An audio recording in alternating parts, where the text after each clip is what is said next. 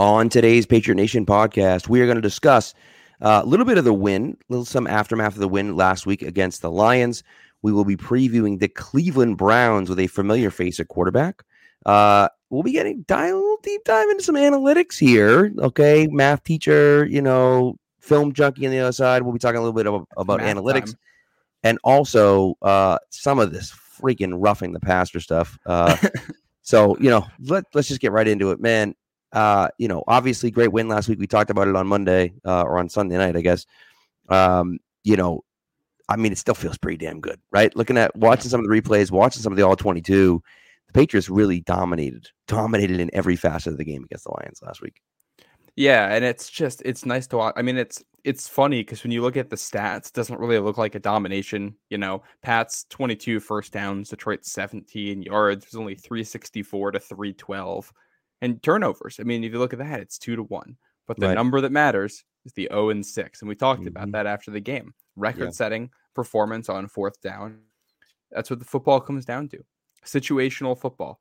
That's right. that's been the name of the game under Bill Belichick for how long now? Like basically the idea is that if we can play with you for 55 minutes, if we're equal, we're going to win the five minutes that matter. We're going to win that in those situational plays. We're going to win that in the stuff in the middle of the game. And as long as we do that, we're going to beat you because at right. worst, we're going to be even the rest of the time. And we haven't seen that a lot over the last couple years. Just, I think the team's been figuring out its identity and get, just getting stuff together. So it's nice to have. I mean, this just felt like an old school Bill Belichick New England Patriots win. You could not tell this team apart from the the peak of the Brady dynasty in some ways, the way that they were playing. And to say that about this year's team with a third string rookie quarterback in there is a pretty high compliment. Oh yeah, and defensively for sure. I mean, offensively, yeah, okay, the quarterback play was fine. It was good. Like he, you know, he did what they wanted him to do. Um, you know, but defensively, just to to play the way that they did and to shut them down, you know, in some of the facets that they did, and, and to stop the run the way they were successfully stopping the run was impressive. And so it's stuff that they've had trouble with. You know, of course, now they're playing Cleveland this week, and you talk about stopping the run. I mean, Nick Chubb is an absolute monster, um, mm-hmm. you know, at running back. And then they got Kareem Hunt as well coming out of the backfield. So two really hard to handle guys. Um, you know, Hunt catches the ball extremely well out of the backfield. Chubb is one of the best runners in the game. Um, and so, you know, I think this is another game now where the game is going to depend on who wins in the trenches, right? We said the thing, same thing last week. You know, if you make Jared Goff try to beat you, they cannot do it, and they couldn't. And same thing with the Browns. If you make Jacoby Brissett beat you, I mean, it's just not going to happen. Look what happened in the you know last drive of the game last week. Mm-hmm. You know, the Chargers are just so stupid and go for that fourth down, which we'll talk about analytics in a, in a bit. But like, you know, sometimes you, they go for those things. And you're like, what are you doing, right? You give, you give Brissett the ball back, and Brissett throws just an unconscionable interception. Um, and so it's just kind of like, man, if if Jacoby Brissett is the guy that's going to try to beat you, it's not going to happen, right? If Nick yeah. Chubb runs for 250 yards, you you might lose anyways, even if Brissett's terrible. Yeah, and then that's I think we'll get into the analytics part of it, but that's also the bet you're taking there. You know that it's Jacoby Brissett on the other side, and you know, right. hey, we can go for it on fourth down because we're not scared of their offense. We think we can get this in one play, and if we don't, probably still going to win anyway.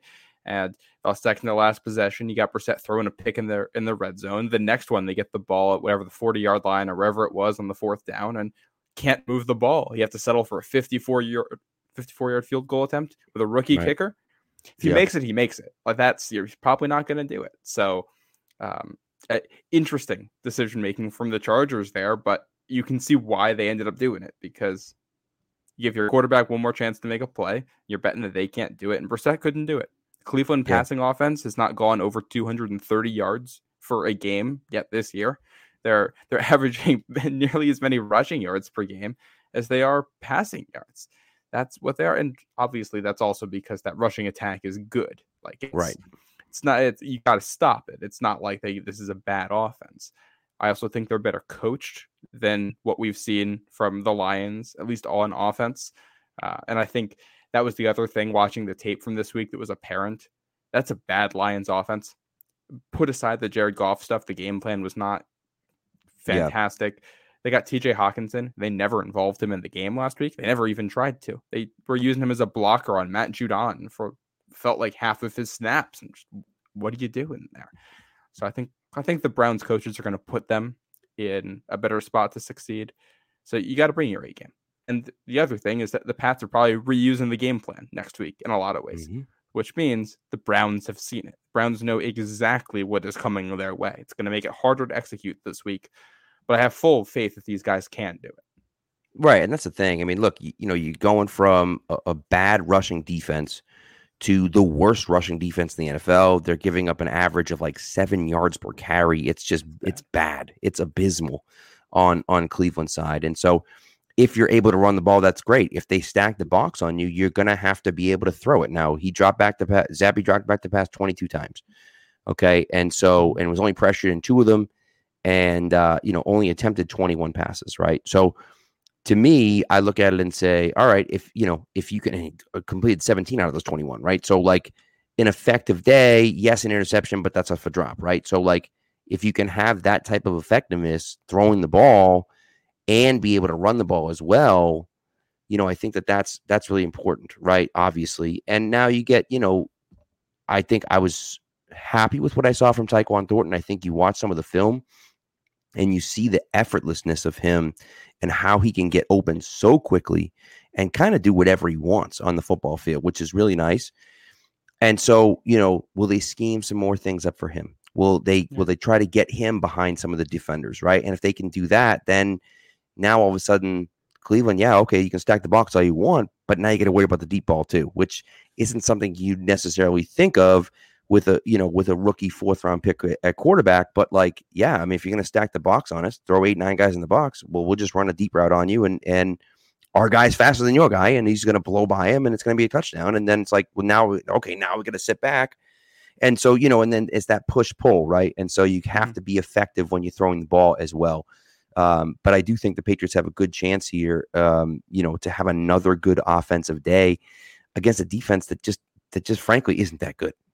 No, I think this is the third week in a row now that they're playing the worst run defense by DVOA. That's pretty nice. they just keep keep coming up against that. So I mean, if that's how it is, run until it's not going to happen. Rhamondre right. looked fantastic. I mean, the way Rhamondre looked on Sunday, when you go back and watch the film, the offensive line was actually worse than I expected it to be. They did mm-hmm. not have their best day. The thing was, Rhamondre was so good that he was taking advantage of every single inch of grass that he right. could find. And if you're, so I mean, if, if he's able to keep playing like that, I don't think we're getting Damien Harris back this week. Although, is he limited in practice?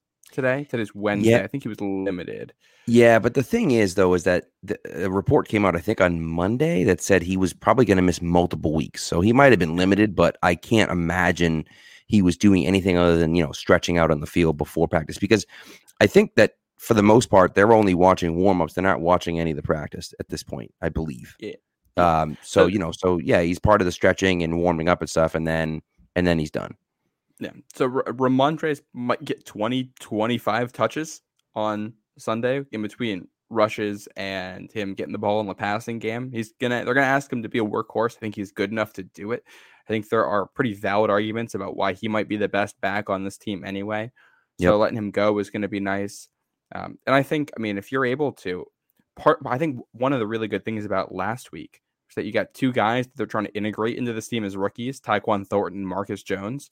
And the first couple snaps, oh, they had a couple issues, bad spacing on things, figuring things out. The next time they're out there, things looked a little bit better. They're just adjusting to the speed. Um, I think Thornton had a couple plays where he was kind of running routes at the wrong depth or running into guys, which happened to him one or two times in the preseason. And that's just experience. You got to get out there, do it against actual players. Right. Um, I don't know. Like he he could have had a touchdown or two on Sunday too, with how he was getting open. Oh, yeah. I don't know. I don't think Bailey Zappe is going to put the ball in like Derek Carr was to Davante Adams on Monday Night Football with some of those deep throws, but he shouldn't need to if they're able to do this the way they want to. And yeah. the other thing, if Thornton's able to give you something, which with Nelson Agholor doing what he has done this point, it's Thornton's going to get some looks now. If he's able to do some of that stuff, and also no uh, no LJ Humphrey on the roster either, he was cut back down to the practice squad. So if you got Thornton sad. doing some of this, super yeah. sad. Yeah, he had. I do not think he had a great game on Sunday either. Humphrey, but if Thornton's able to do some of this stuff, even if Like he doesn't have to. He does not have to have a single catch to make an impact on the game. If Right. the Browns are, if he gets by somebody, and the Browns are scared enough by it to say, "Hey, we want to make sure we have somebody deep," that can open up intermediate stuff. You can have Mhm. him running the clear outs with Jakobi Meyers coming in underneath him somewhere and pick up 15 yards that way, or just force him to have two safeties back and a lighter box, and now you can run the ball with just Right. a little bit easier. Instead of getting five yards, you might get nine yards. And it's just those little things that can add up for you. I'm excited to see how that's going to look this week with just another week of these guys integrated in. And I I, couldn't I agree think more. I think we're getting Zappe on Sunday. I'm not ruling out Mac, but I think we're getting one more game of Zappe. I just think, you know, Giardi came out with a report that said like there might be a little bit of instability in his ankle. And to me, it's just like, why, why would you even consider starting your franchise quarterback, you know, in the sixth game of the season if there's even a question about the stability of his ankle at this point? It just doesn't make any sense. And I like, you know, and, and I've been saying it on here and I'll continue to say it. What I want to see happen and what it seems like is happening, what I want to see happening is for Mac be pushing to play and the Patriots be like, okay, we're happy that you want to play. That's awesome. That's great. Keep out, keep playing. You, you know, keep doing your thing. Keep trying to get better. You're not mm-hmm. ready yet.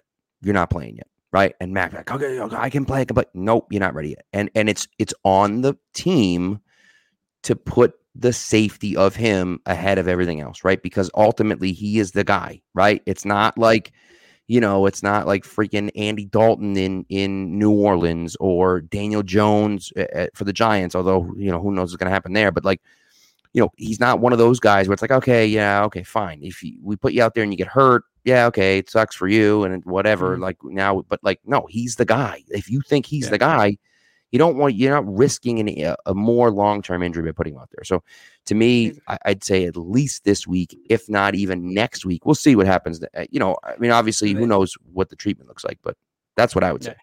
And they got an extra long week next week too. You got Right. Monday Night Football against the Bears. You got an extra day in there, so I think I I think he's back for that Bears game. I think I so think too. it- I think you I probably think it's a I think it's a, a toss up this week, leaning towards no. Um, which uh, yeah, like I mean, I, I agree with everything you said. We did have a question come in about Pierre Strong, how much we're going to see of him. Yep. I have no idea. I'm excited. We didn't see. Oh, he he wasn't active on Sunday. No, was he? was not. Nope. Yeah. Um, I I'm curious. I I don't know the answer to this question. I think if they like him, they might go into this and say we're going to give you a third of the carries that we're putting out there. We're going to put you out there for two, three, maybe four series, depending on how the game is going. Uh, if they're more cautious, it might be one series, maybe two. I lean towards that based on what we saw in the preseason. I mean, you know, that certainly seems like. By the way, ASJ twelve, thank you for the for the comment. I, I just, Mm. I just don't know. I, I don't know where they're going to come with that because you want to spell Rhamondre. You don't want to have Rhamondre play every single play, right? So then the question is, well, then wh- who else is the one that gets activated, right? Now it's not going to be Kevin Harris because he's on the he's on the practice squad, and you'd have to cut him to get him back to the practice squad. It'd be No, stupid can- to elevate him. They can elevate him, right? They can give him like the game day elevation. Oh, I guess you're right. That's true. Yeah. You're right. Yeah. Game day elevations can get can go revert back down at the end of the day. I get, suppose you're right about that. So theoretically, Yeah. they could they could do Kevin Harris instead. But one of those guys, you would assume it's going to be. I mean, obviously, it's going to be either Pierre Strong, JJ Taylor, or Kevin Harris. I would think whichever one they're more comfortable with in pass sets. Right. I think Rhamondre does a nice job in pass pro. He did a really nice job on Sunday in pass pro. That's going to be the question. Can you trust that guy in pass pro? And you know, if they if they feel like they can, then then he'll play, you know, more than expected. I think really that's what it comes down to for me is like we can't have you out there a lot, kid, if you're not going to be able to pass protect, right? And so, Exactly. okay, maybe we can r- run a screen to you, or you can run it a few times, but like you can't be out there for more than you know five or ten plays if you can't pass protect, right? And so that's going to be the real question because you know you may go out and call a run and then we get to the line and we check to a pass. And now it's like, oh crap, Pierre Strong's out there. He can't pass protect and he's got to pass protect, right? There's going to be a blitzer coming off the edge and he's got to be the guy that gets them. Can we trust you to do that? Right. And so um, I think that just, you know, that's going to be what depends on whether he plays, you know, first of all, who it is that plays, number one. Hmm. and then how much that person plays. Because regardless of if they all suck at pass pro, they someone else has got to play. You can't just play Rhamondre every single play, right? So someone else is going to be on the active roster, and someone else is going to get a few snaps, and and we'll see. I would think it would be Pierre Strong. That seems to be the one that makes the most sense. He seems to be the guy that makes the most sense. Um, but you know, uh, who knows? Yeah. Oh, and the other thing here is that they've only used two running backs this year, essentially. Right. Uh, Rhamondre has 68 rushing attempts. Damien Harris is 57. And then when Ty Montgomery was in there, he had two other rushing attempts and four targets in the passing game. I think that was all week one, and he's they they've said he's not coming back this week. So there's definitely right. a situation here where if they have confidence in Pierre Strong as a backup, they might just roll into Sunday with two running backs. They've been yeah. doing it for most of the season, at least two guys on the active roster.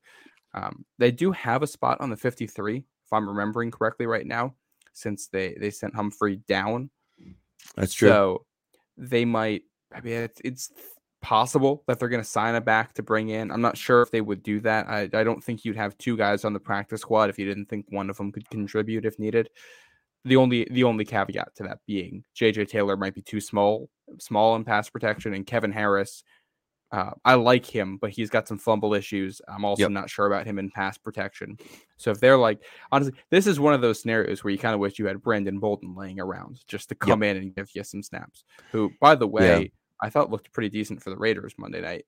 He and, always looks good, man. He always does. It's crazy. The guy just stays around. He he just looks good every single time he plays. It's crazy. He's he's not exceptional at really anything, but he's not bad at anything either. He's just right. he's he's ridiculously solid in every aspect of being a running back, which is important. Yeah. So I I agree with you, and we'll see we'll see what happens. Um, but you know, I just um, yeah, I'm curious to kind of see where that goes, right? And we'll we'll see what where it ends up. Uh, but again, seems to be that strong would make the most sense. Mm-hmm. But you know, but who knows? And uh, you know, with Damien being out, it's going to be you know it's tough to fill that in. And maybe Ty Montgomery is back next week. I don't know, right? He was on IR. He is eligible to come off. Theoretically, he would have been eligible to come off this week because it's week because it's week six, right? So yeah. he's not quite ready yet. There's really been no rumblings about him at all. So no, it, it doesn't um, sound like he's close the way that they no, talked it about it either. Which is funny so. because he hurt his ankle and then played the next week on looked the ankle fine. and looked fine. So I, so I he must have he must have he must have come out of that feeling real rough. Which again, that was an ankle sprain, right? That's right. An, it plays right into the Mac Jones conversation. Hundred percent. Yep. Absolutely. Yeah. Um, another thing, if we want to go to the defensive side of the ball real quick here, I think yep. the, the injury situation to monitor is going to end up being Lawrence Guy yet again. So they've gone against, uh, they, they gave up a lot of yards against Green Bay without right. him on the running running game. And then they bounced back last week. They can do it again, I think, without him, but having him out there helps a lot. Uh, we saw Sam Roberts get some reps last week, and they put him into the game. Oh, the lion, the Lions ran at him the first four plays he was in the game just right at him every single yep. time. And I thought Roberts actually looked all right in those, but they picked up they picked up four or five yards on every carry towards him, and the one that they didn't, it was a third and one, and they still got the first down, even though it was only a yard. So I mean, I don't think Roberts looked bad. He probably looked just as good as Ekuale did, but you'd rather have Lawrence Guy out there. And of course, you can, yeah. If you can split your defensive tackle reps evenly between Guy Barmore and Godchaux, you're probably going to feel good about it with a little bit from Carl Davis here and there, and a little bit from Ekuale or a little bit from Roberts. One series yeah. from each of those guys, or some some situational usages. And I, um, I think they've really been doing a nice job of rotating guys in and out. You know, you see guys in and out. It's happened to Judon a bunch. Where they're, I mean, I think they really, and we talked about it last. I think we talked about it last week, right? How they saw what happened last year to Judon and to some of those guys, and they said, we got to keep these guys fresh, right? They can't be out there every play. And so they're rotating guys in and out. Penny Jennings is getting a decent amount of snaps, which is, and he's looked pretty good out there. Oh, he looked and, really good last week. Yeah. And so, you know, that's one of those things where it's like these guys, they keep just shuffling them in and out. And Roberts is a guy that I was super high on coming in. I was excited about him. I think he's looked really good. Um, mm-hmm. And I've been, you know, I've been happy I was pleasantly surprised with what I saw on Sunday. Again, not great. He wasn't like, oh my God, but like I, I just I don't know. Um I, you know, I, I, was I was happy. I was happy to see the way he played at least, Yeah. and I thought he held up okay. So I'm like, all right, hey, I'm cool with that for a six round rookie, right? So, and that's you know, and then we'll see. They rotate guys in and out, and then we go from there. And to me, that's exactly what you want, right? Keep these guys fresh. You got enough guys in there that you can rotate them in and out, and not having Lawrence Guy is tough because Lawrence Guy is a really nice guy to be able to rotate in in and out there. Um, but you know, even if he can't go this week, the hope is that at least he'll be back next week because he was a guy that I I don't think they really expected him to be out long term. Um, Mhm. and now this will be you know his third straight week missing, which would be tough. Yeah, he's he's still a really good player. Um, then I think the other aspect of their defense last week being good, I thought the linebackers as a group had a fantastic day. thought Bentley probably had one of his best games as a Patriot, doing a whole bunch of stuff. thought Mack Wilson showed up in the passing game. Um, the one thing I've noticed that they've done with him the last couple weeks where he's been good is they line him up right over the right over the center, right in the middle of the field eh, where he can blitz, and then they have him drop out. So he'll line up there. Sometimes he'll drop out, and uh, you remember all those pat, all those crossing routes that Myles Bryant got killed on against the Bills. Well, they're dropping Mack Wilson back, and he's sitting right there, looking both ways for the receivers, so he can hit one of them. Make it, Yeah. make it hard on them. Make it so they can't hit that pass right away. Um, the play before on that first drive for the Lions, play set up that fourth down was Mack Wilson dropping back, hitting a receiver. Goff has to get out when he's chasing him down, knocking him out a half yard short. Awesome stuff.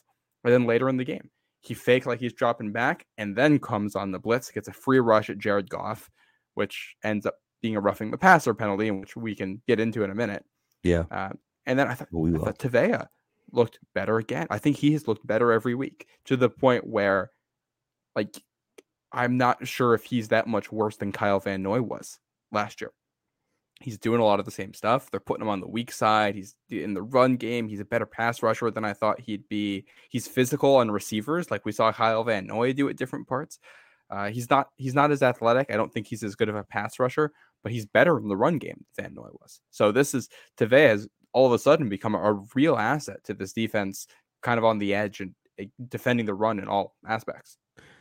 I will say, I um, I think it's really tough, really difficult for me to say this. I think Johnny Dwight is pretty good. He's actually pretty good. It's like I was so mad that he was going to be on the team, right? And then like he, yeah, he like he's, he's been okay. He's been like more than okay. He is like bordering on like reliable at this point, which is like completely mind blowing that that's the case. Um, and I just, it's it's been an absolute shock for me. I thought McMillan looked pretty good. Ja'Whaun Bentley is the is the guy that you know when you talk about stopping the run, right, and you talk about getting after the running back. Ja'Whaun Bentley is the guy that leads that attack. He's an absolute monster coming downhill. He loves playing the run. He take he takes on blockers. He sheds blockers. The guy is a, a monster. So when he's playing north and south like that, he's really good. He's not as good in coverage or, you know, inside to side, he's okay, but like he's not as good in coverage and doing other things like that. But that's not what you necessarily have him for. That's why you have the other guys that you have. So, you know, I think that he's going to be a key for them this week, playing the type of game he, he played again. If he plays the way as well as he did, plays as well as he did on Sunday, I think they're going to be just fine um, stopping the run, you know. And Yeah. so the linebackers are getting better, man. The corners are getting better. The Jones brothers, I, I, I don't know if you saw that clip, um, the NFL Network clip or the parent, I think it was Paramount Plus clip of you know the the Jones brothers and how uh, how uh, Jonathan Jones is calling him is like his children or whatever, and No, I uh, haven't seen that. Is it that from inside awesome. the NFL? his- I haven't watched I think that yet so, this yeah. week. he was like uh he was like the youngins. He's he called he called Oh, Marcus and. John and uh and Jack Jones as youngins. It was great. But that's like and they're playing well right now. And you said Marcus Jones, like Marcus Jones got in there against the slot and and played pretty well. And you know, okay, was wasn't it wasn't perfect, but it was pretty No. good. And the upside that he gives you is huge, right? And so yes, Myles Bryant, he's a smart defender and he knows what he's supposed to do and blah blah. But like he doesn't like he's not uh, he's Yeah, not will- anything special, right? And I will say there's one play, and I, I I'll let you go in a second. There was one play where I don't know if I don't know if it was a running back across the middle or a guy caught the ball over the middle, and all of a sudden it was just an absolute just someone got absolutely stomped over the middle, and it was Marcus Jones just bringing the absolute boom. Oh, yep. Yeah. And like he loves to do. He's a small guy, but he loves to do that. He's a little cannonball. Yeah. He's, he's good at that. And I thought when Marcus Jones came in, like his first possession, there were a couple plays that were rough. I thought he got away with a holding penalty on maybe his first or second snap in. Yeah. And he got kind of turned around on the next play. But I mean, that happens. Uh, and if it's your if that happens, then it's basically your first possession ever in the NFL, and you're up by four scores at that point, or three scores, or wherever they were. I don't, I don't. How how you look later, how you respond is all I care about there, and he responded well. Um, Myles Bryant, I thought too. I thought he had a much better day. Like when you watch it back, I thought he did so many little things well that kind of stood out. Like uh, I know Taylor Kyles pointed this out, but the the secondaries had issues layering all season where like they just got guys bumping into each other downfield, like picking each other and not not calling out where they are. And Myles Bryant has been just about perfect with that all year long. He kind of always keeps the right depth. He's good at avoiding guys.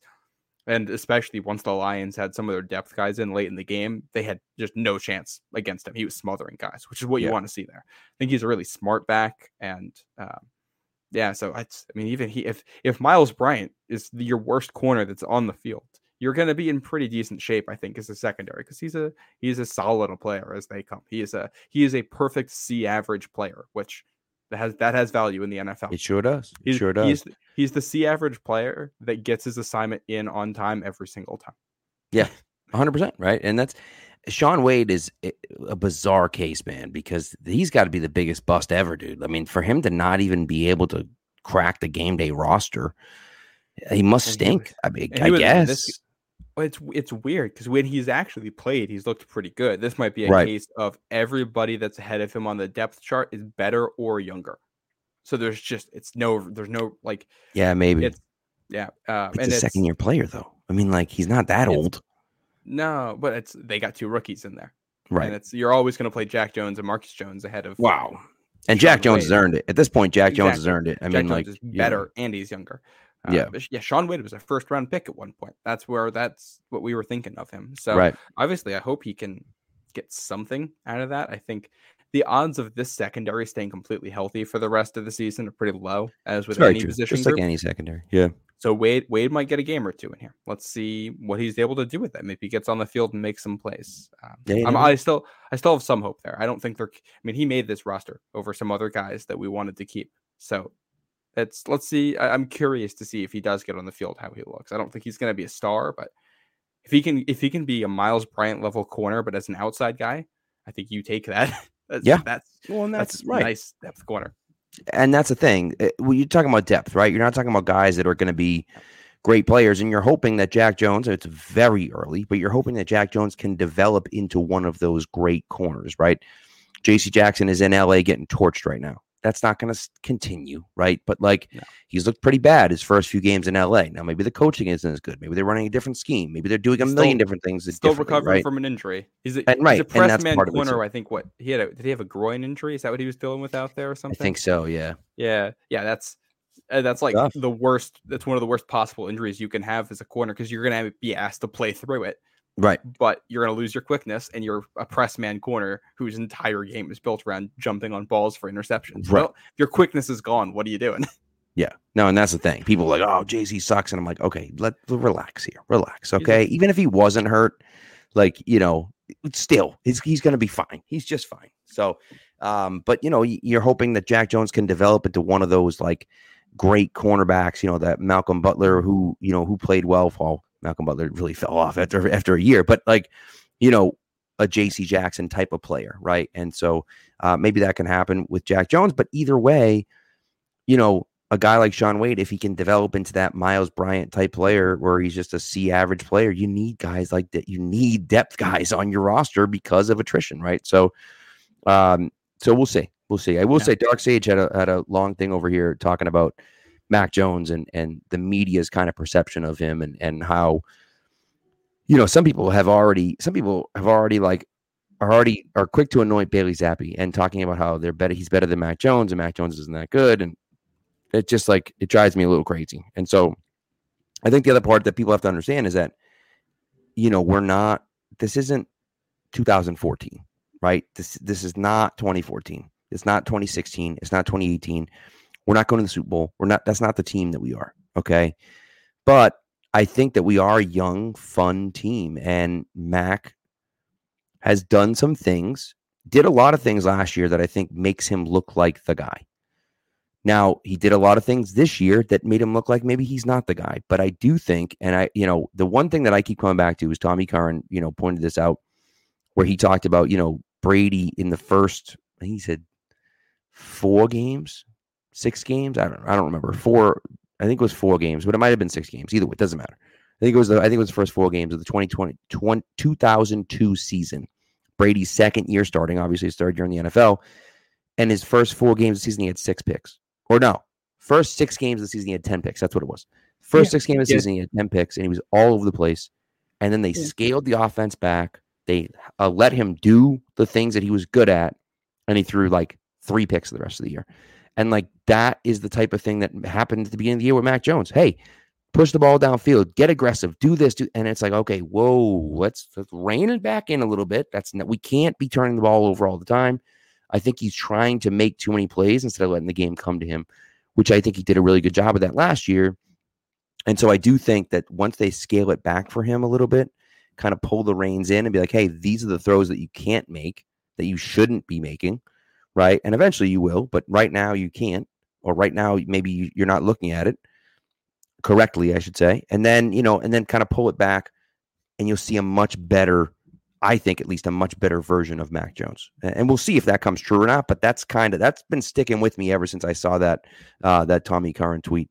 And so that to me is kind of where I'm at right now. Like, let's not panic about Mac Jones just yet. I know Bailey Zappe looked okay, but like, come on, he attempted 21 passes last week. It's not, you know.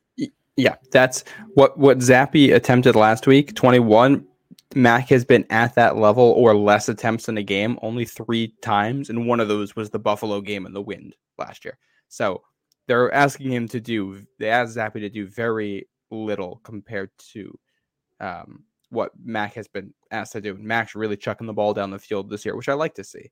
Uh, you talk about Brady too in year two.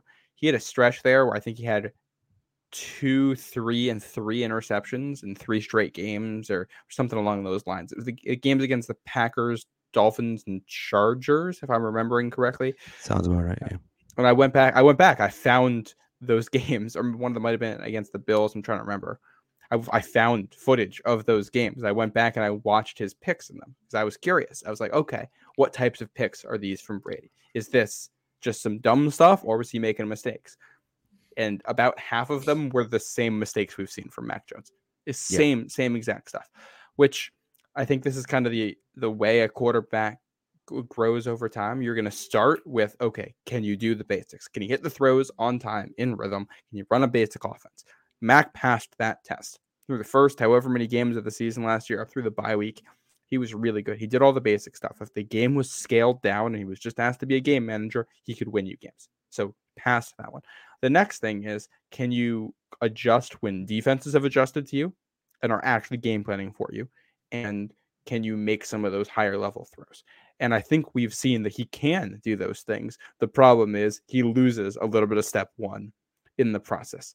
He's like he's like that kid who's who's taking the test, who's getting all the hard questions right, and then they're just blowing through the easy questions because they think, "Oh, I've got this now." And you end up get three multiple choice questions wrong because you missed a parenthesis or a comma somewhere that changed the meaning of it. Like that's that's the issue with Mac Jones for the most part right now. And those are the mistakes you can't make, but he's he's shown he can play and not make those mistakes. You just got to do it when the difficulty is a little bit higher and there's more stress and there's more going on.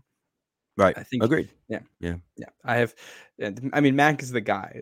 Zappe's unless if Zappe plays this week and throws 50 passes and completes 35 of them, then we can have a conversation about, oh, who started with Max Beck? Maybe.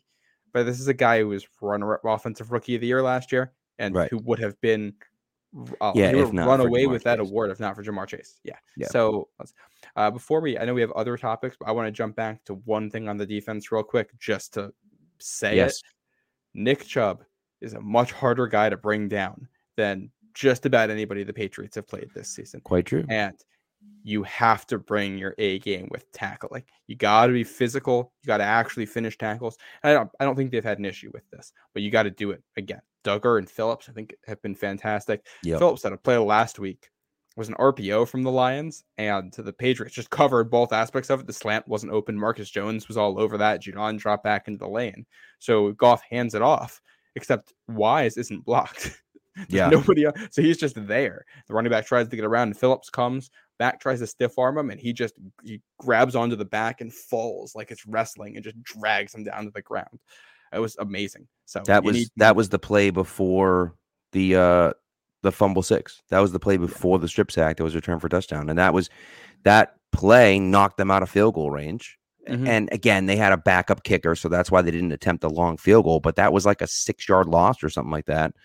And so you know if you if you look at that and and he doesn't make that play or he misses that tackle and even if he gets just back to the line of scrimmage they probably just kick the field goal and maybe they miss it maybe they don't i don't know but either way it's not returned for a touchdown like it was you know on the strip sack. So that play right there was was a fantastic play by him and you know i think that that strip sack changed the entire scope of the game you know? So that was a huge play looking back at it Exactly. And that's and that right there is that's the physicality that they need to bring. Because that's one of Mhm. those plays where if it's Nick Chubb out there instead of whoever that backup is that Detroit had in, it's a much harder guy to bring down. So you just got to make sure you're finishing those tackles because Chubb can turn a three yard run into a 10 yard run, could turn a 10 yard run into a touchdown. Like he Yep. can, he, can- he could turn a negative five yard run into a first down. It's thinking back to Marion Barber in that, so that 07 game, breaking five tackles in his own end zone.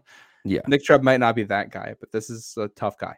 So got to bring it. And I think they did a good job against him last year too when these teams played. Was he playing in that game or was he out for that one? He might have Chubb? been out for that one. i think chubb was out was. last week last year That was oh And I yeah, think that was I think Hunt came back, but Chubb wasn't there. yeah, that was and that was that point in the season when all of the Browns running backs just Oh no, they, they didn't even it was No, they didn't even have Hunt. They had what's his name went for like 150 or something like that, right? Yeah, D'Ernest Johnson. D'Ernest- he had 19 carries for 99 yards. Only 99. one other guy had a rushing attempt. Johnny Stanton didn't pick up any yards. He's the their fullback last year. Okay. Oh, speaking of speaking of Browns fullbacks, you see who they're using as a fullback in their goal line package? I saw this earlier. I did uh, not. Hjalte Froholdt, the Oh. offensive lineman the Pats Froholdt. drafted. Look, look at him still in the league and stuff. yeah, using him as a fullback. I wonder if the Pats wish they had that right now. Yeah, I'm They sure they. probably- Don't. I'm sure they don't. Probably no. Maybe we'll see like Chase and Hines a fullback this year. Yeah, you never know. That'd be kind of funny. fun. So Is it time to get controversial? Pat? it is. It is time to get controversial. So let's start. Let's start with the uh with the roughing the passer stuff. The roughing the passer stuff is is just a joke, and it, it's been a joke for a while, right? But y- you talked about touching the passer. I mean, that's. I mean, like, what else can you say? You talked about the Mack Wilson one. I thought the Mack Wilson was was just just brutal, and I can see where an angle kind of looks like he, he doesn't though. He doesn't. Mack Wilson goes over to him. He like pushes him, and Mhm. Jared Goff is jumping in the air. So Goff comes down, and as he's coming down, the the bottom of his helmet hits the top of Mack Wilson's helmet because it's just there, and it's a penalty on mm-hmm. Mack Wilson. And it's like you've got to be kidding me.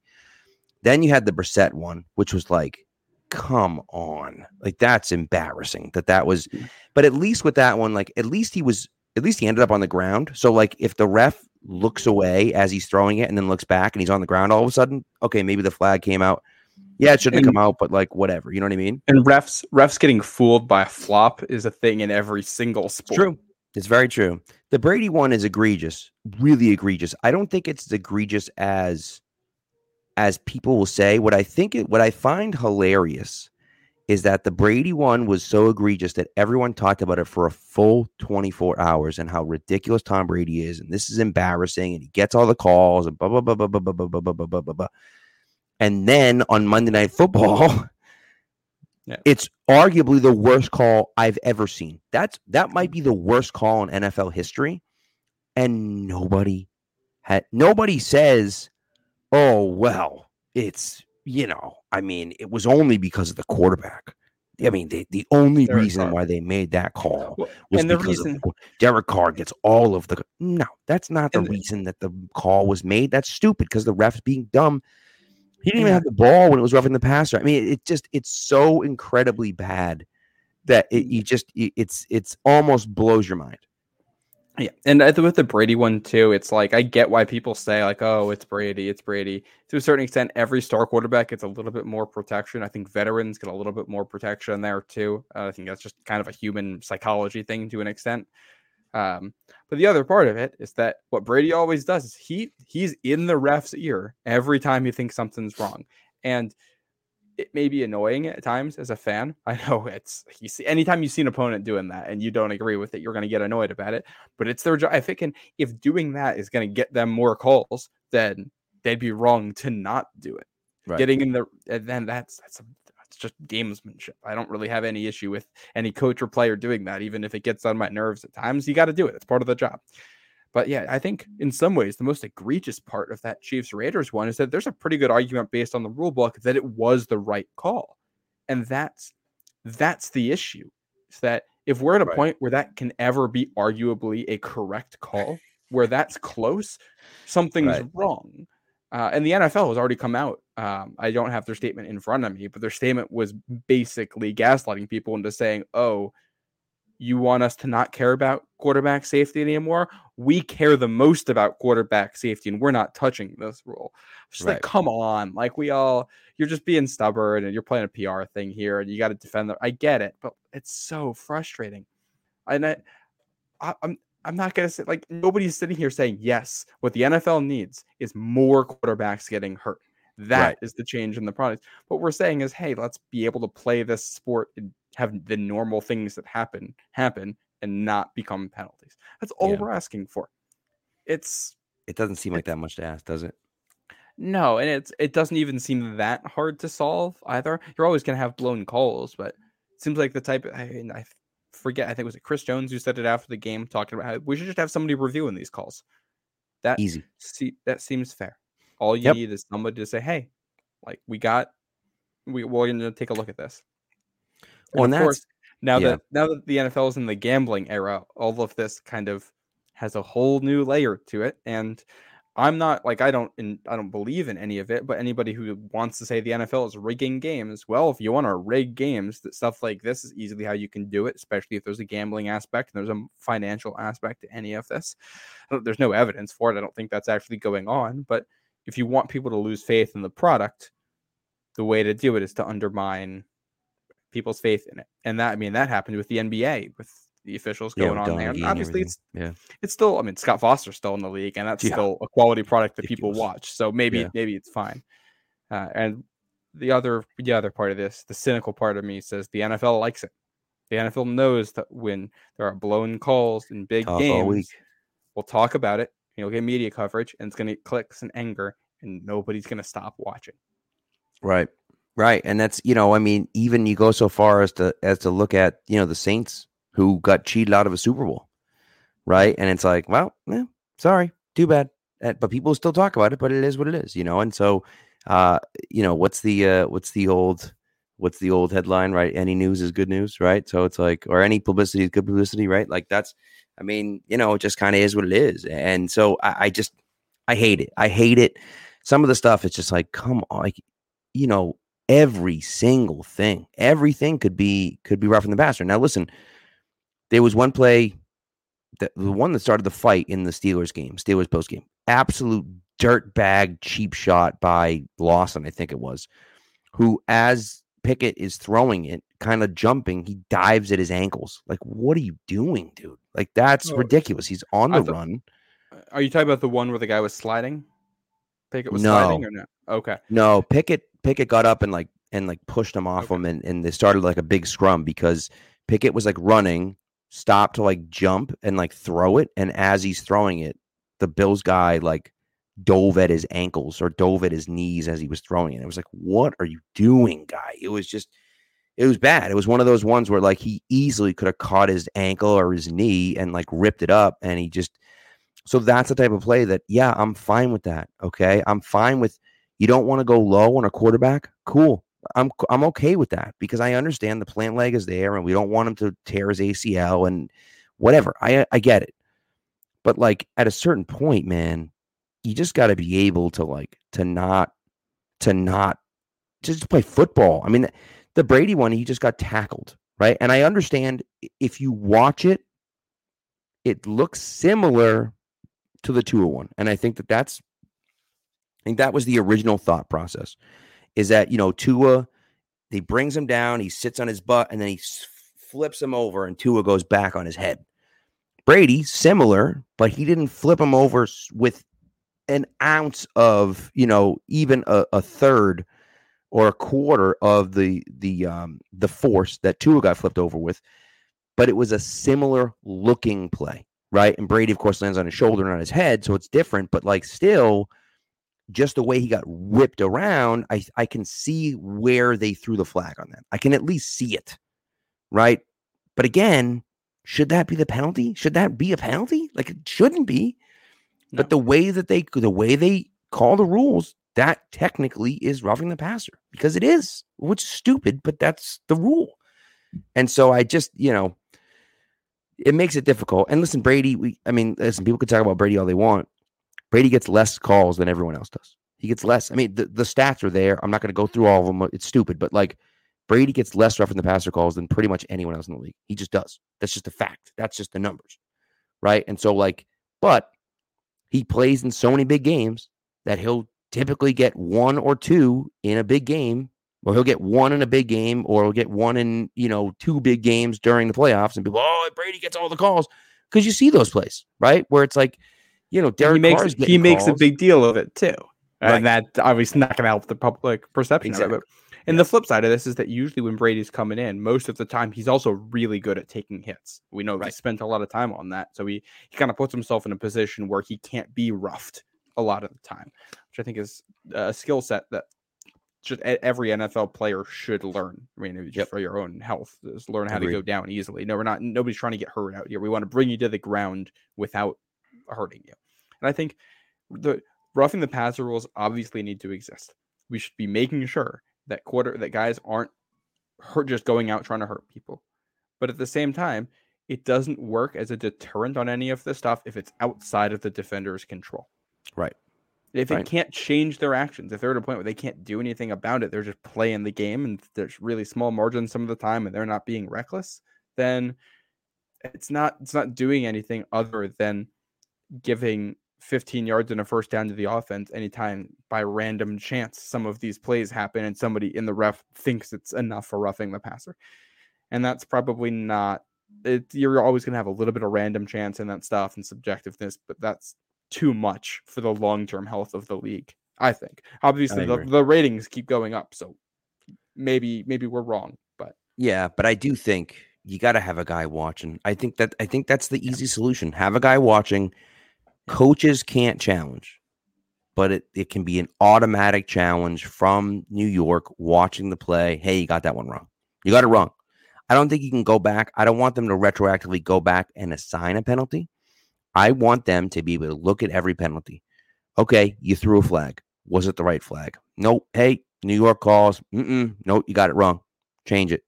Okay, wasn't a flag. Right. So like that's what I want. That's what I want to to see is yeah. you know and because then what because then what happens is what happens or what should happen at this point now if you know if i get an interception in the end zone and you're not sure if it's an interception or not guess what you're calling it an interception because it's an automatically reviewed play every single turnover every let single scoring out. play is automatically reviewed so you let the play play out and then you can go to the review, right? So if you're not sure if it's a penalty or not, sure, throw the flag because now we're reviewing it anyways.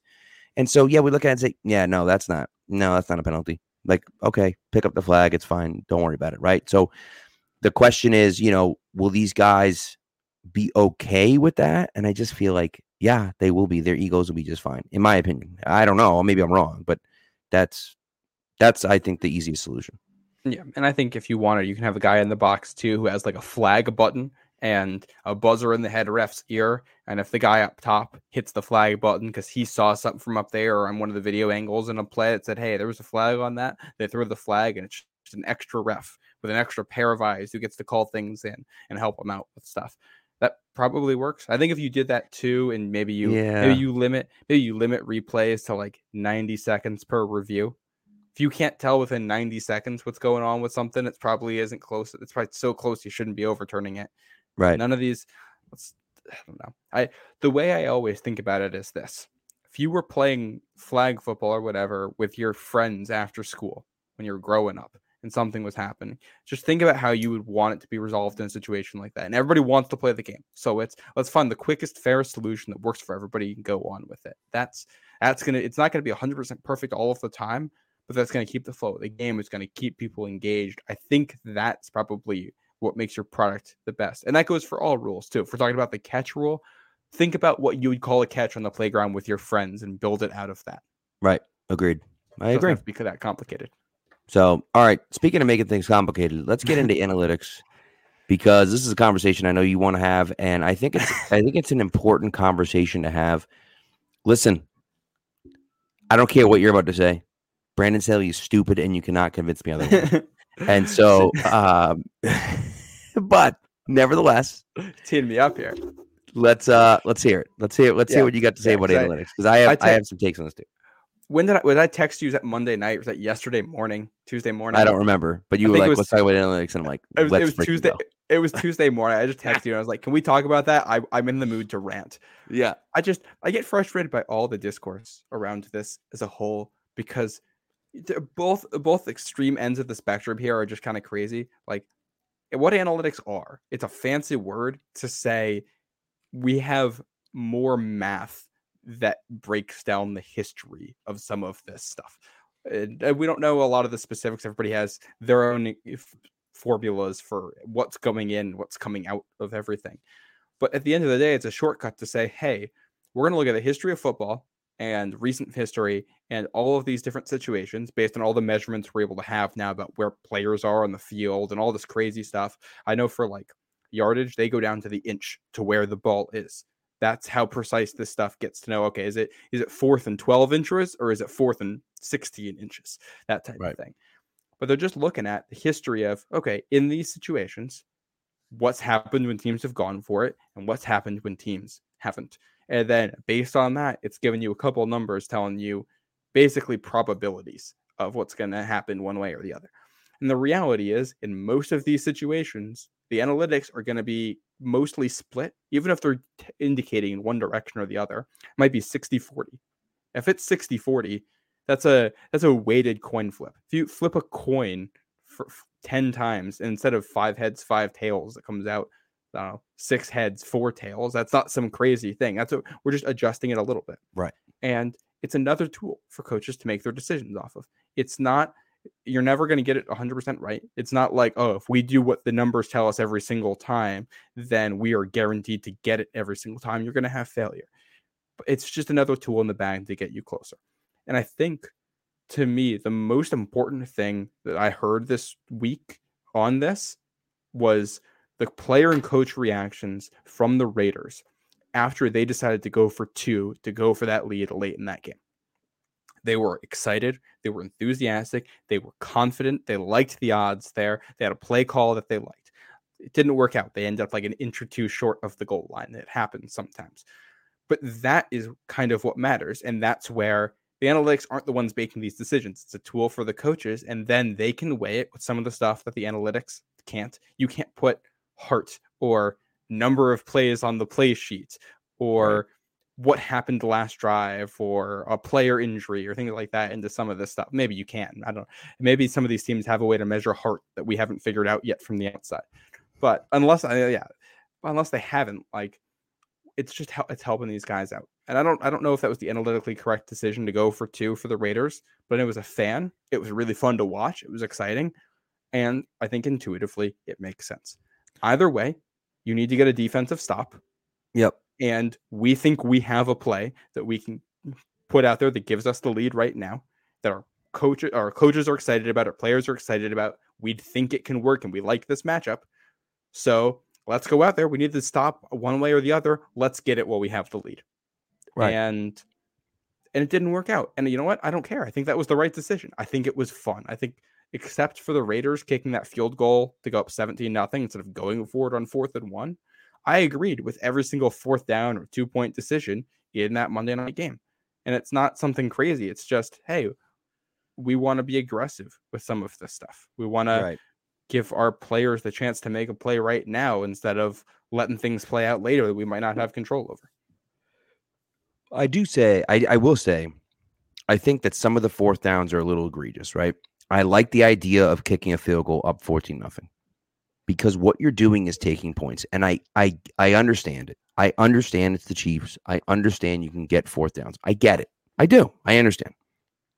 Ultimately, you need points, right? And so when points are sitting there staring you in the face, I think you take them. And so, you know, especially when you're going against the Chiefs, right? Yeah, okay, it's 14 nothing. Great. It doesn't matter if it's 14 nothing or not. They get a stop on fourth down. Now all of a sudden they have momentum. Boom, they go down and score a touchdown. Now it's 14 7. And you're like, oh crap, now it's a one score game, right? So, but they went up 17 nothing and that still wasn't a big enough lead. no, no, I listen, you're not wrong. I'm just telling you, right, that I think that getting more points is good. Yeah. right? Like that's Yeah. That's the way I feel about it. Now, from the Chiefs' perspective, I think, and I don't know what the analytics say, right? I thought it was curious by them to go for two up 7 Mhm.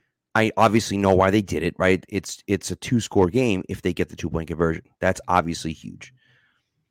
But if I'm the Chiefs, I might look at that and say, you know what? If I go for one, now you, now maybe they're taking into account the fact that Harrison Butker's hurt and they don't trust their kicker, right? Maybe they're maybe they're looking at that and saying, okay, our chances of getting this extra point are a little bit lower because we're dealing with a backup kicker instead of our starting kicker.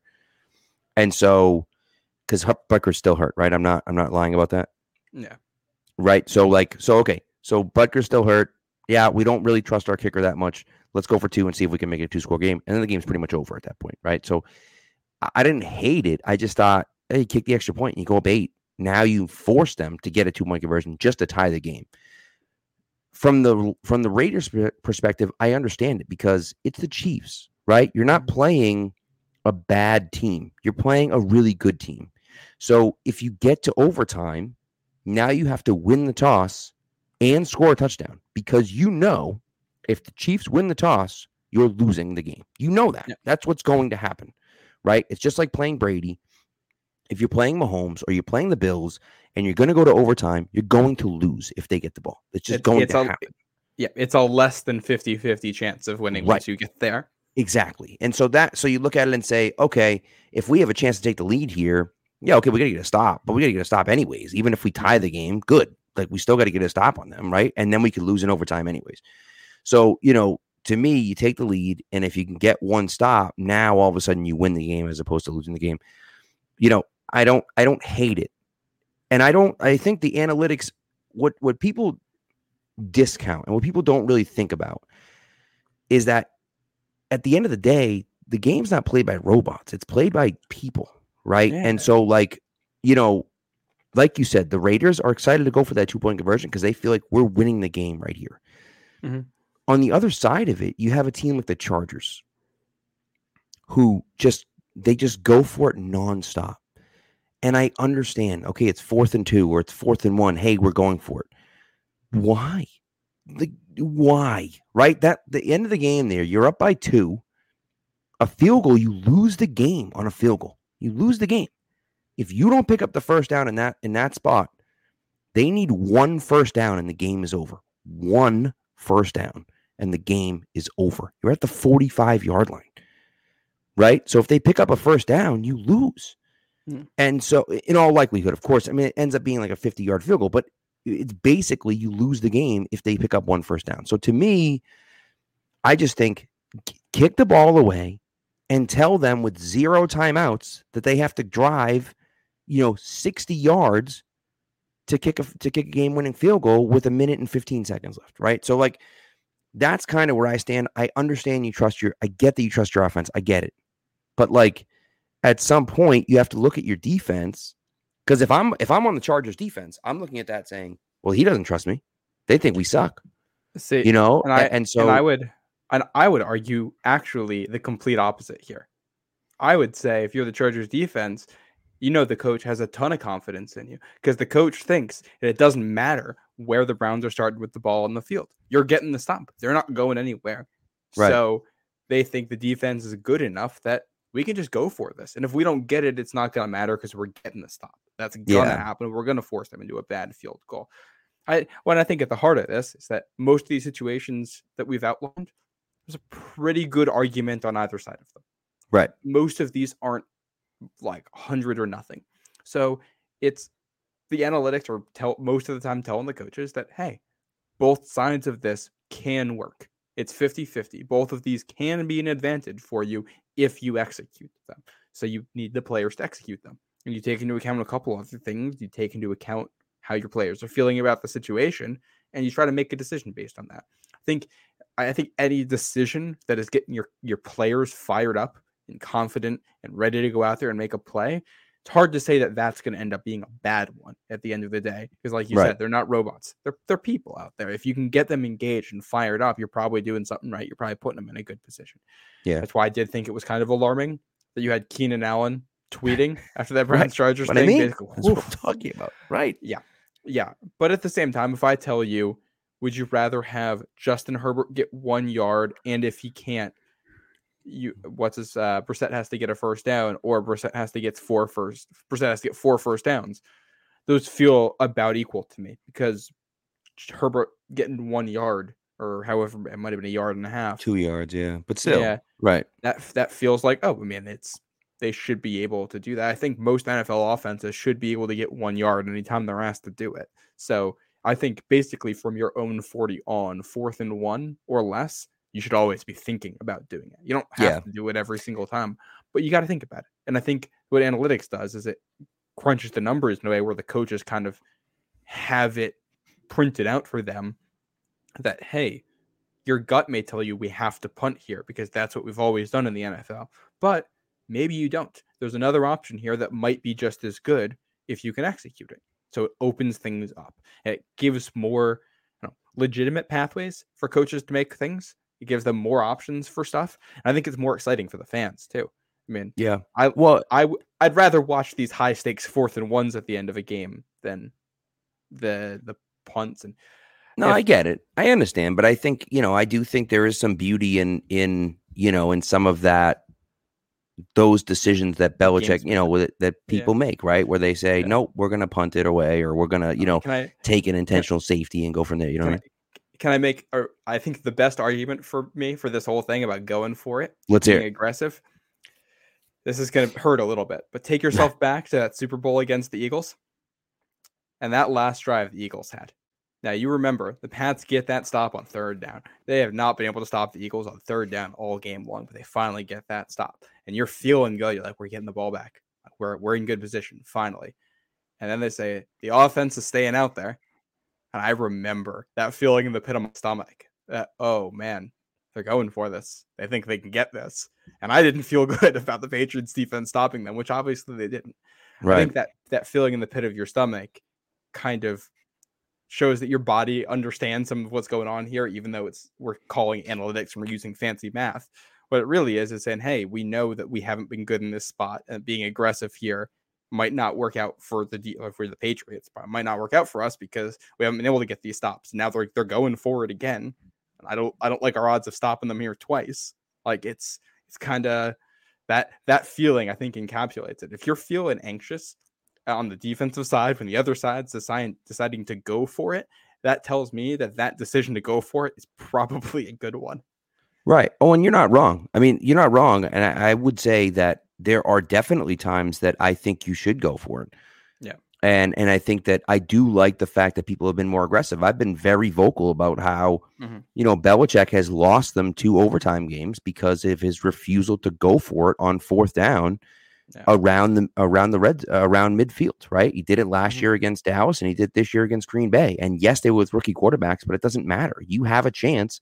You're in overtime. Go for the freaking first down and try to win the game on that drive instead of you know putting the team you know putting the game in your defense's hands and then Yeah. you know they obviously end up losing both those games on the ensuing drive right so like there are definitely times that you should we should be strongly considering going for it i do believe that but i also think that there are times when you need to know when to pump the brakes right you need to know hey what are we doing here man like you know so and there is no there is no off switch for for Brandon Staley. It just it just is Yeah. right. He just and I does. don't think it's and I don't think it's working out for him. it I isn't. will say no.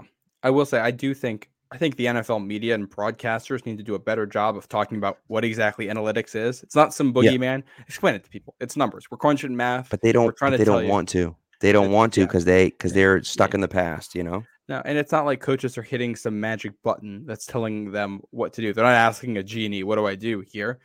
They're they're hitting a there's some kind of a model that they probably crunch before the game. I don't know exactly how all of this stuff works, and a lot of it they keep hidden.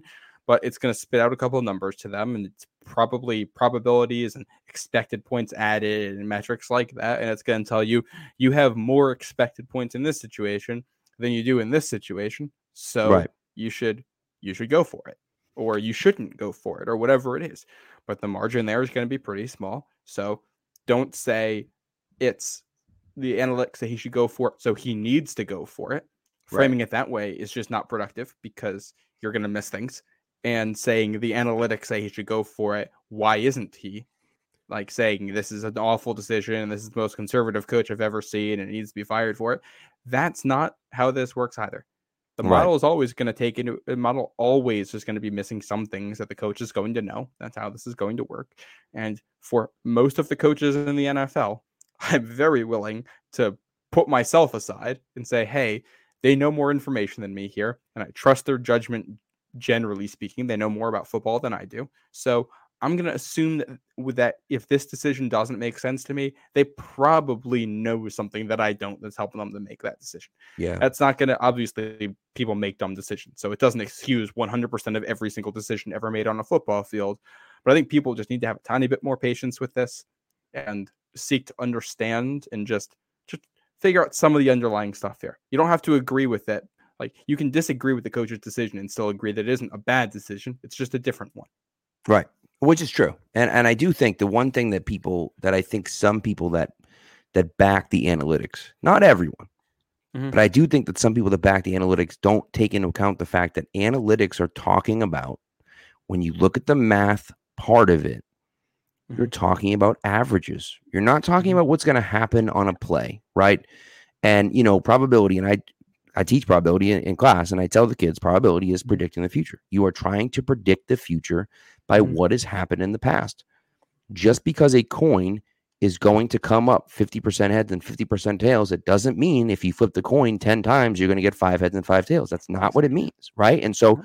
if you flip the coin 10,000 times, you're going to get pretty close to 5,000 and 5,000 because you've done it enough that ultimately it's going to get to just about 50 50. But you have to do it over and over and over and over again in order for things to come up the way that you think they should.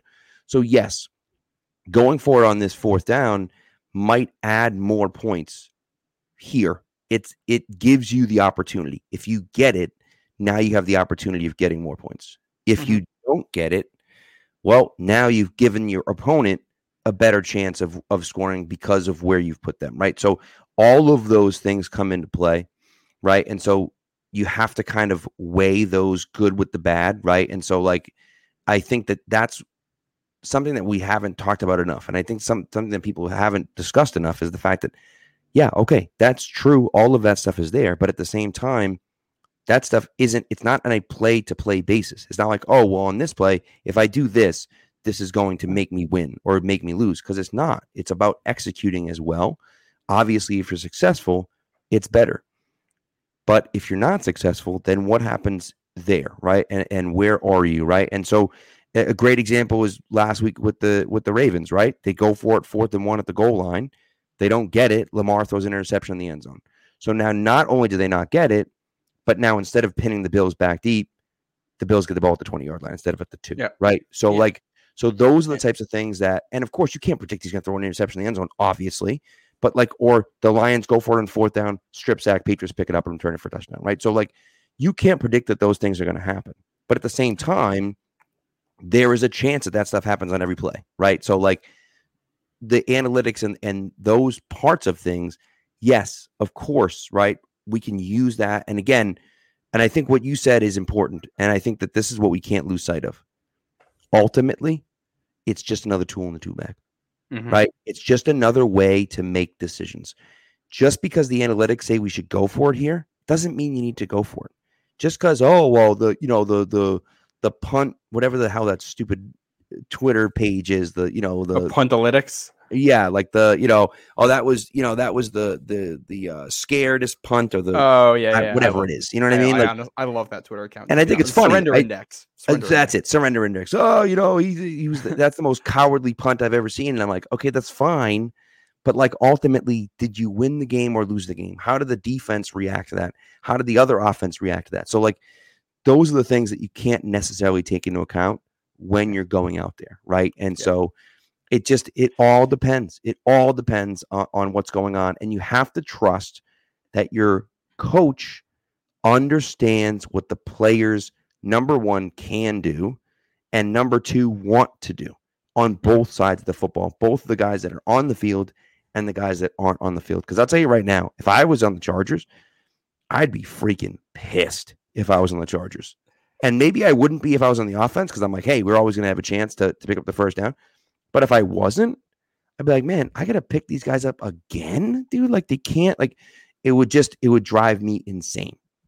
Yeah, and I think uh, the other part, like it's just the discussion becomes should they have gone for it or should they not have gone for it, and that's one decision that's only part of the equation. Also, the play call and the guys you decide right. to have out there, and like the one we always talk about, which isn't really going for it or not, but it's the pass at the goal line from Seattle. Right. And every, the discussion around that is should they have run it or passed it? Mathematically, they should have passed it on that play just because it was second down. They only have one timeout left. If you want to maximize the number of plays you have left, you throw it on second down there. The issue wasn't the pass. That's the issue wrong, was the issue was that you were using the exact same play that you have used in that situation all season long, and the defense knows that it's coming. Right. So well, the other part like of it too. That's that was the thing with the Chargers. I didn't. I had no issue with them going for it. I actually did have an issue with them going for it when I watched it live. I thought about it more, realized what was going on, realized how much how the fact that it worked out anyway, and I was like, okay, I don't love the slant call there, given the situation and how bad that Browns run defense is. Right. Um. Yeah, the fact that I don't hate at 170 yards rushing, like, and you yeah. didn't go to him on fourth and two. It's like, what are yeah. you doing? I don't. I don't hate the decision to go for it. I don't like the actual play call that they're putting out there.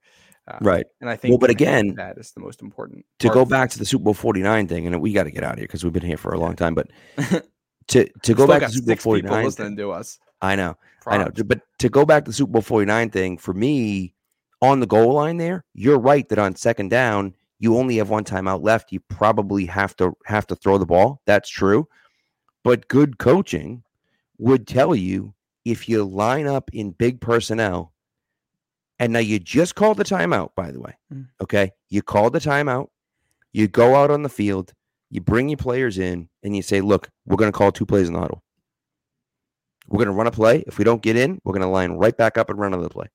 Yep, and then guess what happens? Now Belichick's forced to call a timeout.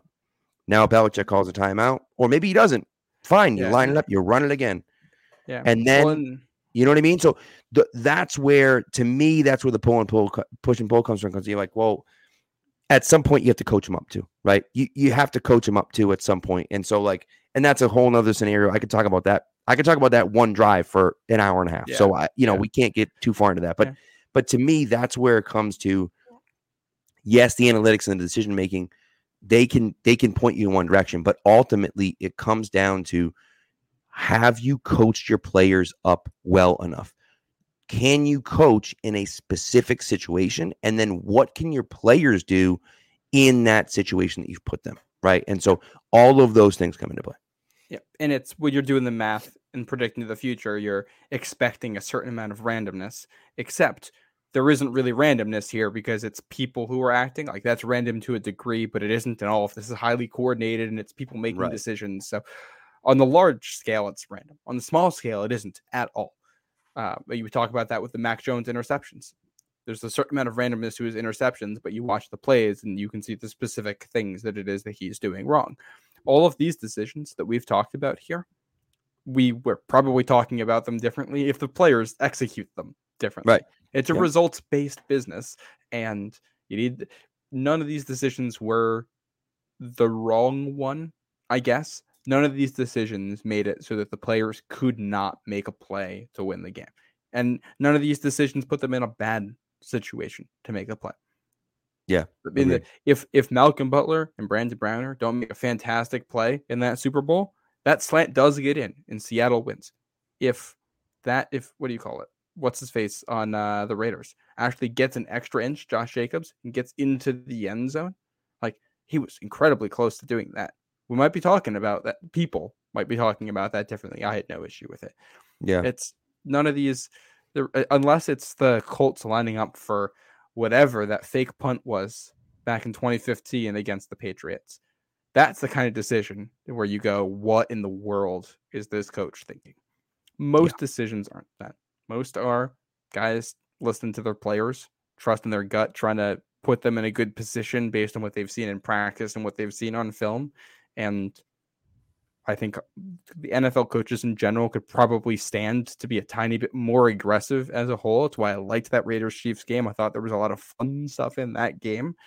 Um, but I think we also, as a whole, need to stop talking about analytics as a boogeyman or some mysterious force. It's not. It's not based on your midichlorian count. This isn't Star Wars. Like it's right. just it's just numbers in a box that's helping guys make decisions. I guarantee you every single other business that you interact with on a daily business also has analytics that they are using to make their business decisions going forward. We're just talking about it because it's sports and entertainment and decisions that are very high profile that get analyzed this way. Yep. 100%. People if people analyzed McDonald's franchising locations the same under the same microscope that they analyze fourth down decisions in the NFL, we might be talking about analytics under that context too, but we don't. This is what we're talking about. So yeah. So well there you go. So anyways, uh let's move on. We have our last segment and then we'll move out I of here. I forgot about that. Uh-huh. uh-huh. so um but yes, analytics. Look, I mean, d- don't hate them. Don't hate them. No. They're there. As long as they're not, you know, as long as the coach has a brain. I'm not I'm not convinced that Brandon Staley actually has a brain. And I'm not convinced he's not just typing into the computer as it goes. But as long as the coach understands what's going on, it's fine. It's going to yeah. be okay. Yeah, so, and I will I will issue just kind of a broad statement to people too. If you're if you don't know much about analytics, like re- go out and look at some articles and stuff. There's a lot of really good pieces that talk about this and introduce people to what's going on and break it down. Like there's cool stuff out there. If you want to learn more about the sports you're watching, there are there are resources there. So we welcome you into that conversation because it's fun to learn more about the things you like. Yes, exactly. All right. Final segment of the night. Here we go. Let's do it. And now for something we think you'll really like. This week in sports history. All right, so I can go. I have two here. I'll start with one, and then you go, and then I'll go. I'll do the last one. How's that sound? Oh, I like it. All right. So on October twelfth, nineteen sixteen, the Boston Red Sox beat the Brooklyn Robins four to one at Braves Field to clinch the series, winning the nineteen sixteen World Series. Ooh, that's a good. That's going way back there. Way back. Yeah. Um, I'm doing mine. Uh, we're recording this on October 12th. We're less than an hour until October 13th. So I'm just picking one from the 13th because I like it. Unicorns, show ponies. Where's the beef?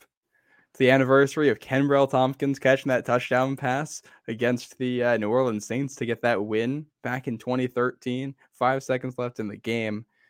Uh, one of my favorite games in modern Patriots history. Just an electric game and one Brady would have tied the record for most consecutive games with a touchdown pass with Drew Brees, or he may have broken the record in that game if he had not failed to throw a touchdown pass the week before in Cincinnati in that game with the that rainstorm in the final two or That's three right. minutes or whatever it was. Yep. I I remember that game was not on TV in my market, and I was frantically searching the internet on my old laptop trying to find any way to. I was watching the end of that game in like 240p on an old laptop, just trying to make out in the pixels and through the rain what exactly was going on. Oh my goodness! Yeah, that Pat's, Pat Saints. that was a great game. That game, I was at my buddy's wedding, and my other buddy's dad drove his minivan around to the back of the place, and there was like eight or nine of us around back, Mhm. and I had been texting with my sister back and forth all day because I'm like the game's going on and I'm missing it, and I'm always at all of the home games, and I'm like Mhm. missing this game. And she's like, Brady threw a freaking interception. Like, God damn it, they blew it. And I'm like, son of a. And then so then I'm like walking to the bathroom, and the bathroom's in the back of the place, and I like see people like I see someone walk in from outside. I'm like, what's going on? And they're like, you want to go out there? So I go out there, and then they got the they got the radio blasting in his car, and everyone's standing around the car, and we're listening to the last to the like the last drive.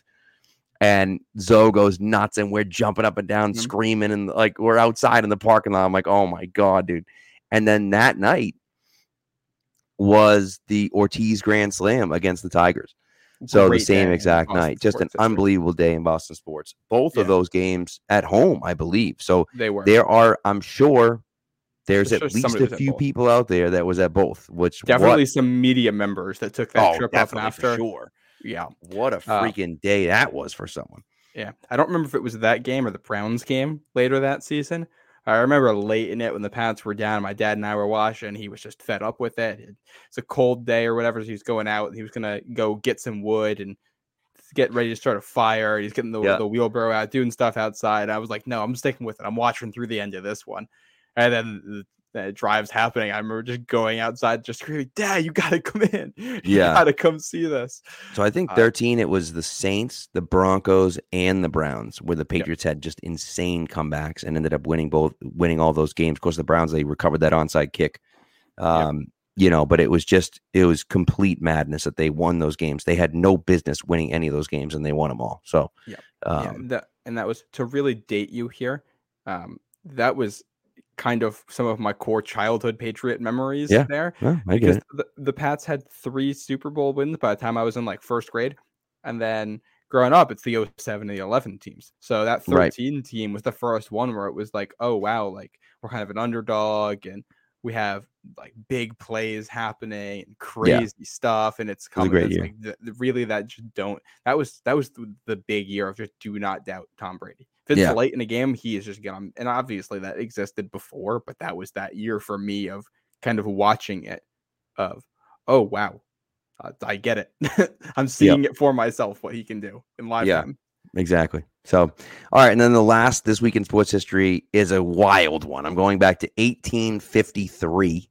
hmm Okay. It's when John Morrissey wins the heavyweight boxing title of the world, beating Yankee Sullivan in the, wait for it, 36th round. And it was a heavily contested one. And here's what happened came to a controversial end. No one really knows because it was 1853. So there's no Mhm. video of it or anything like that. Yeah, you're No one really- it from when you were there. Exactly. Yeah, yeah. When I was Yeah. there, I was sitting ring. I was sitting ringside. Um, but no one really knows exactly what happened. There's argue. There's people that say uh, that uh, Sullivan actually knocked Morrissey out and then left the ring, which he wasn't allowed to do. Which I feel like that probably isn't true. But he he left the ring and then Mhm. started throwing punches at Morrissey's like fans, and so was disqualified. And so uh, Morrissey ended up winning the bout. But imagine the 36th round. The man got Incredible. disqualified in the 36th round. And there was a huge thing. Like the betters weren't going to pay the slips because they were like, no, like there's this whole thing. And then they ended up doing it after, you know, after a while. But uh, it was just one of those things that's like a kind of a controversial ending. But I'm like, 36. Can you even imagine 36 rounds? And I believe I'm almost positive they were bare knuckle boxers. so, like, I mean, these dudes were nuts. So, way back. Yeah, 1853, and at that point, like, boxing was still very like taboo. It was like a, you know, it was looked at as like not. I don't want to say like a fake sport, but it was like a dirty business, basically. So not a savory thing, um, not a family, not a family friendly affair. no, it was not. No, it was not. And uh, John Morrissey would go on to become a New York State senator, which is pretty cool. Yankee Are there Sullivan. movies? Are there movies about this guy? I don't know. I don't think so. Yankee That is- Sullivan would be killed by vigilantes in San Francisco. So they lived very different lives. This sounds. If we don't have a movie about this already, I think somebody needs to start working on a script. I think so. that It's pretty cool. Sounds like could be something interesting there. Yeah, it's pretty cool. So who doesn't want a movie set in the 1850s? You know what I mean? We, we need another good boxing movie. Yeah, exactly. The Cinderella Man, I think, is the best one. Remember? Yeah, That's a in good my opinion. Southpaw. Is it Southpaw? Is what it was called? Uh, like the one with that. Jonah. Is that the one with Jonah? No, I just remember watching it in history class when I was a kid. It was about some famous historical figure, but Lefty, I would assume. it was, yeah, I think an Irish boxer from maybe the Yeah. early 1900s. And but- obviously, the fighter is an amazing. I mean, like there's there's been some really good ones. Obviously, the Yeah. Rockies and so on and so forth. But Cinderella Man is one that is one for me that I like a lot. So it's a classic. so, anyways, all right. That's all we got. Whew, went almost an hour and a half tonight. Yeah, Uh, game's one o'clock on Sunday. One o'clock on Sunday. I mean, we didn't really talk about the Browns that much because we don't really need to. This is the, they're the Browns. It's Jacoby Brissett. Stop Nick Chubb, you win the game. Don't Yep. stop Nick Chubb, you lose the game. It's like Yep. it's pretty simple. You know what I mean? Yep. Yep. So, is going to be uh, on Don't CBS. turn the ball by the over. way. No, uh, it's Kevin Harlan and Trent Green on the call on CBS. Man, Kevin Harlan's so good, and Trent Green just stinks. I love, I love Kevin Harlan. Uh, I'm looking at this. I only just realized that Andrew Catalon does NFL games. I know him. He does a Yeah, lot does, of yeah. their. He does a lot of their Big East games for CBS. Oh, nice. Um, well, there you go. Much, much to my annoyance, to be honest. Yeah, he's not very good, but uh, you know, he's also kind of biased. So. I know he doesn't like the Friars. I don't know how that translates to to NFL stuff. well, maybe he doesn't like the Patriots either. Who knows? Yeah. So, anyways, well, enjoy the game, people, and we will talk to you uh, Sunday night. I'm not sure what's going to happen next week after the Monday night game. I'll be at the Monday night game. I don't know how the heck we're possibly going to do an instant reaction show to that one after the game on Monday, but maybe I'll do it from the parking lot Monday night or something like that. I don't know. Maybe I'll just call. Maybe it'll just be me. I'll just I'll just sit here and Could it could to you just be you, or or maybe we'll have a we'll have a special guest on with you too. Who knows? So we'll figure something out. But uh, but anyways, that's what we got. Thanks for listening. Thanks for the five people still watching. We appreciate you guys. Uh, thank you very much, and uh, and we will talk to you guys on Sunday.